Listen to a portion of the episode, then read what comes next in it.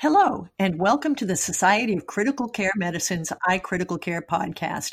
I'm your host, Dr. Margaret Parker. Today, we will be learning more about the much anticipated Surviving Sepsis Campaign international guidelines for the management of septic shock and sepsis associated organ dysfunction in children. The Surviving Sepsis campaign is a joint collaboration of the Society of Critical Care Medicine and the European Society of Intensive Care Medicine, committed to reducing mortality and morbidity from sepsis and septic shock worldwide. And for nearly two decades, we have focused mostly on the adult guidelines. Now, Scott L. Weiss, MD, is here to discuss the new Children's Sepsis Guideline, recently published in the February 2020 issue of Pediatric Critical Care Medicine. To access the full article, visit survivingsepsis.org. Dr. Weiss has served as the SCCM appointed vice chair of the Surviving Sepsis Campaign Guidelines Task Force. He is also a pediatric intensivist at the Children's Hospital of Philadelphia. Welcome, Dr. Weiss. Thank you. It's a pleasure to be here. Great to have you.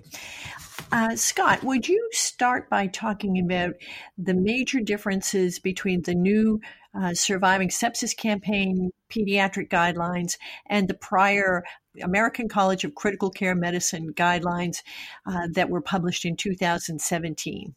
Absolutely. Thank you for the question. So, um, there's really, I think, three main differences between the prior ACC, ACCM guidelines and the uh, current uh, Pediatric Surviving Sepsis Campaign guidelines.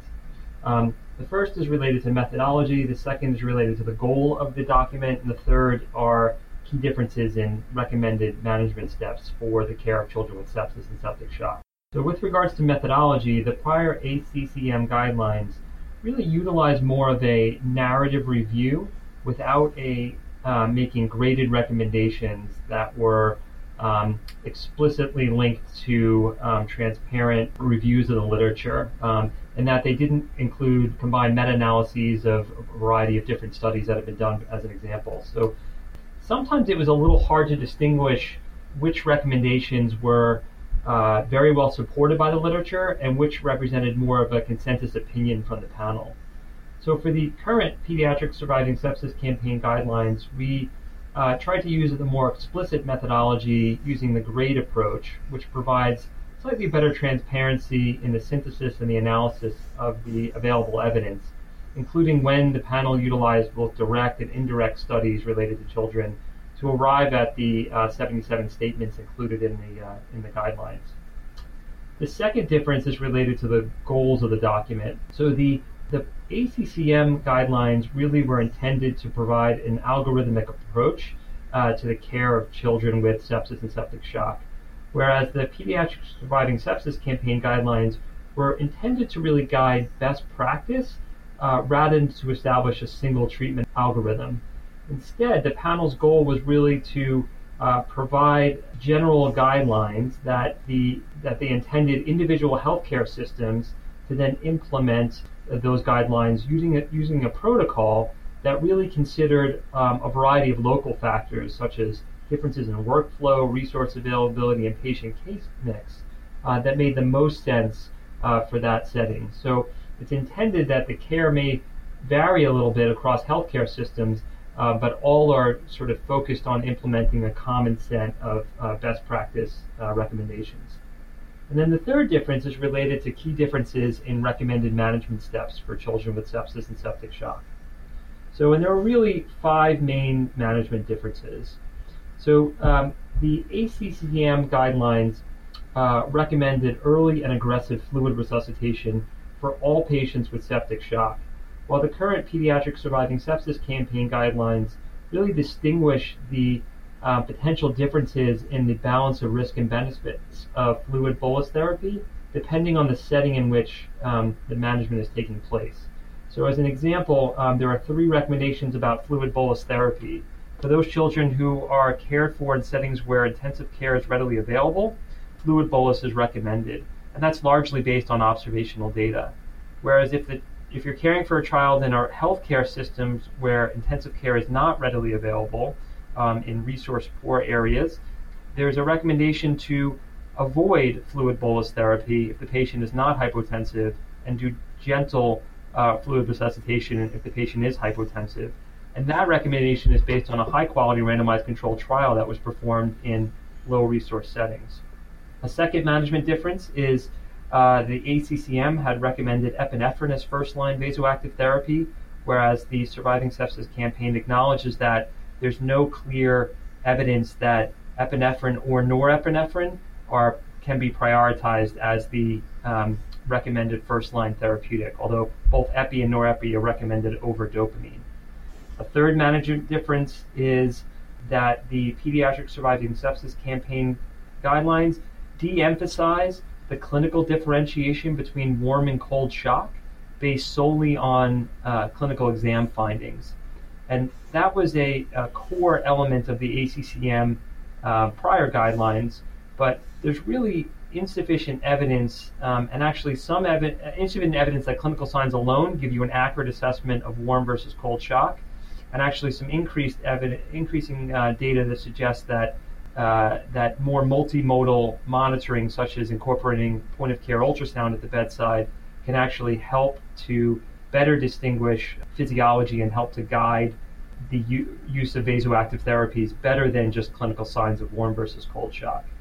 And then finally, a fourth important management difference is that um, previously ACCM recommended hydrocortisone for children with fluid refractory and catecholamine resistant septic shock, whereas the uh, Surviving Sepsis Campaign panel acknowledges that they're really equipoised um, in the community about whether steroids are effective under those circumstances. Um, and so there's a revised recommendation in these guidelines to either use or not use steroids, and either is deemed acceptable uh, for children with um, fluid refractory catecholamine resistant shock. That was an excellent summary. Um, how about talking about the major differences between the new pediatric guidelines uh, and the adult guidelines? Sure. I think it's first important to highlight some of the similarities. Um, so, similar to the most recent adult guidelines uh, from 2016, the new pediatric guidelines also recommend uh, implementation of systematic screening for early recognition of children who have sepsis.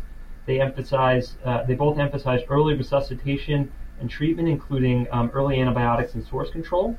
Third, they uh, focus on various aspects of uh, hemodynamic support uh, using um, monitoring that's dynamic rather than static.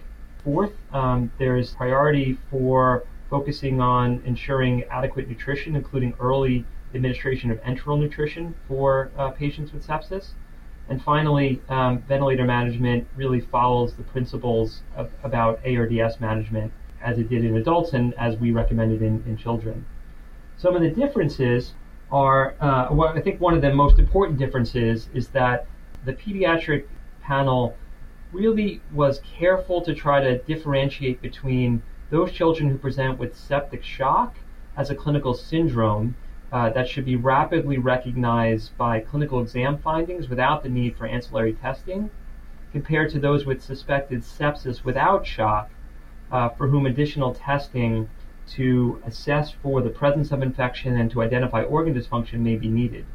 And the reason that was an important differentiation is that uh, in particular for time to antibiotic therapy. So for children, the panel recommended that if you present with shock, that you receive antibiotics within one hour of shock recognition. But for those children who present with suspected sepsis but without shock, there's an allowance of up to three hours so that the clinician can perform an expedited diagnostic evaluation.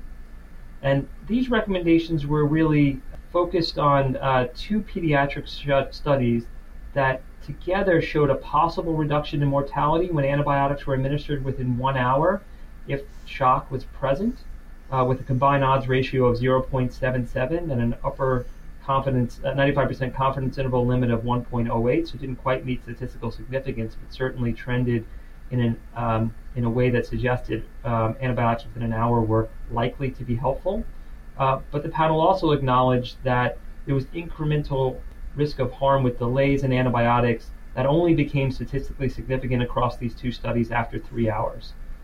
So we feel that the, that by differentiating between shock as an emergent condition uh, that should be clinically recognized and requires rapid therapy, including early antibiotics, um, is slightly different from children with suspected sepsis but without shock, for whom an expedited diagnostic evaluation uh, could be taken to really try to confirm or shore up that diagnosis to try to reduce unnecessary um, antibiotic therapy and unnecessary uh, resuscitation for a condition they may not have.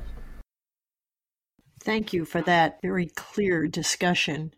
Can you talk about the challenges for implementing these guidelines? You made reference to the difference between resource limited um, settings and more resource rich settings.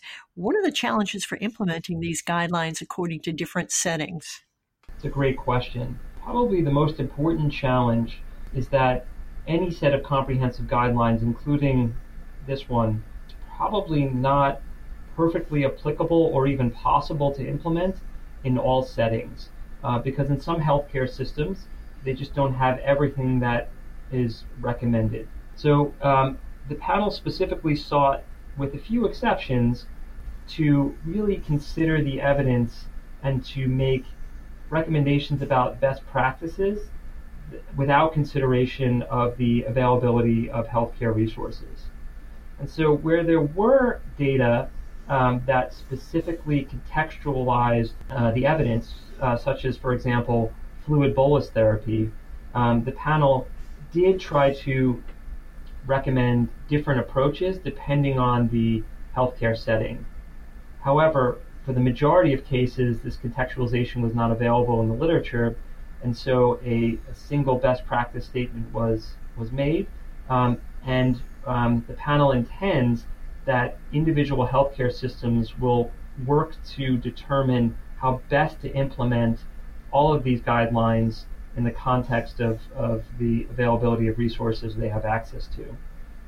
Um, we realize that could be a challenge, and so the panel has convened a working group that is actively working to um, provide additional guidance about operationalizing uh, these guidelines in lower resource settings. Uh, and those recommendations will come out separately uh, that will hopefully provide some additional opportunities for um, clinicians practicing in, in, low resource settings to um, help them to operationalize these guidelines in their practice. The adult guidelines um, suggest a bundle of care that should be um, all, all elements of which should be delivered within the context of early management. Is there a bundle of care for the pediatric guidelines? So, uh, we did not specifically seek to provide a bundle um, in the um, in the sense of a group of recommendations that should always be uh, implemented for all patients at all times as part of the initial scope of work from this panel. However, we have the panel has worked to put together a pictorial algorithm that outlines the key uh, recommendations for resuscitation of children with sepsis and septic shock. And so, and as part of that, uh, we have outlined six key management elements that uh, should be completed for most patients most of the time. Those six elements are the following. The first is to obtain IV or uh, intraosseous uh, access. The second is to collect a blood culture. The third is to start empiric broad spectrum antibiotics. The fourth is to measure lactate from the blood. The fifth is to administer, administer fluid boluses or a bolus if shock is present, depending on the uh, resource setting in which you're practicing, as I mentioned earlier. And the sixth is to start a vasoactive agent if shock persists after completing fluid resuscitation where appropriate. And so those six core elements essentially form what could be considered to be a bundle. And we recommend those elements all be completed um, for most patients within one hour of recognition of septic shock and within three hours of children who present with um, suspected sepsis but without uh, clinical evidence of shock. We stopped short of calling this a specific bundle because we were slightly concerned that a bundle has the implication that these elements should all be completed for all patients all of the time. And we recognize that with the um, heterogeneity of the patients that we care for um, and some of the challenges and variability in healthcare um, settings in which these patients are treated, that it may not be appropriate to do all of those things all of the time. The resuscitation algorithm that contains those six elements is available on the Surviving Sepsis Campaign website. I think this has been a mammoth effort and will be a huge contribution uh, to the care of children with severe sepsis and septic shock. Uh, and I, I really think you've done a wonderful job of walking us through um, the new guidelines. Do you have any final comments you'd like to make? Um, no, I just thank you for the opportunity to uh, to highlight some of the, the key points and uh, I think uh, one of the real benefits of, of the Surviving Sepsis campaign is that um, these recommendations will be reiterated every uh, four to five years so that as new studies and new evidence comes on board, the latest recommendations uh, can be made that reflect the, uh, the best available evidence. Thank you very much for talking with us today, Scott. We have been talking with Dr. Scott Weiss from the Children's Hospital of Philadelphia about the new Surviving Sepsis Campaign pediatric guidelines published in Pediatric Critical Care Medicine in February 2020. This concludes another edition of the iCritical Care podcast. For the iCritical Care podcast, I'm Dr. Margaret Parker. Margaret Parker, MD, MCCM, is Professor Emeritus of Pediatrics at Stony Brook University in New York. She is a former president of the Society of Critical Care Medicine. She is currently serving as Associate Editor of Critical Care Medicine and Senior Associate Editor of Pediatric Critical Care Medicine.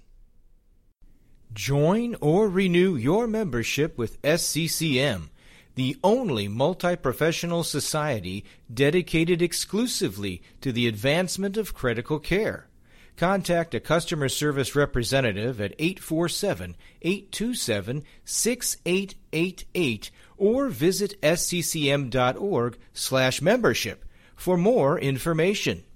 The iCritical Care podcast is the copyrighted material of the Society of Critical Care Medicine, and all rights are reserved. Statements of fact and opinion expressed in this podcast are those of authors and participants and do not imply an opinion or endorsement on the part of the Society of Critical Care Medicine, its officers, volunteers, or members, or that of the podcast commercial supporter.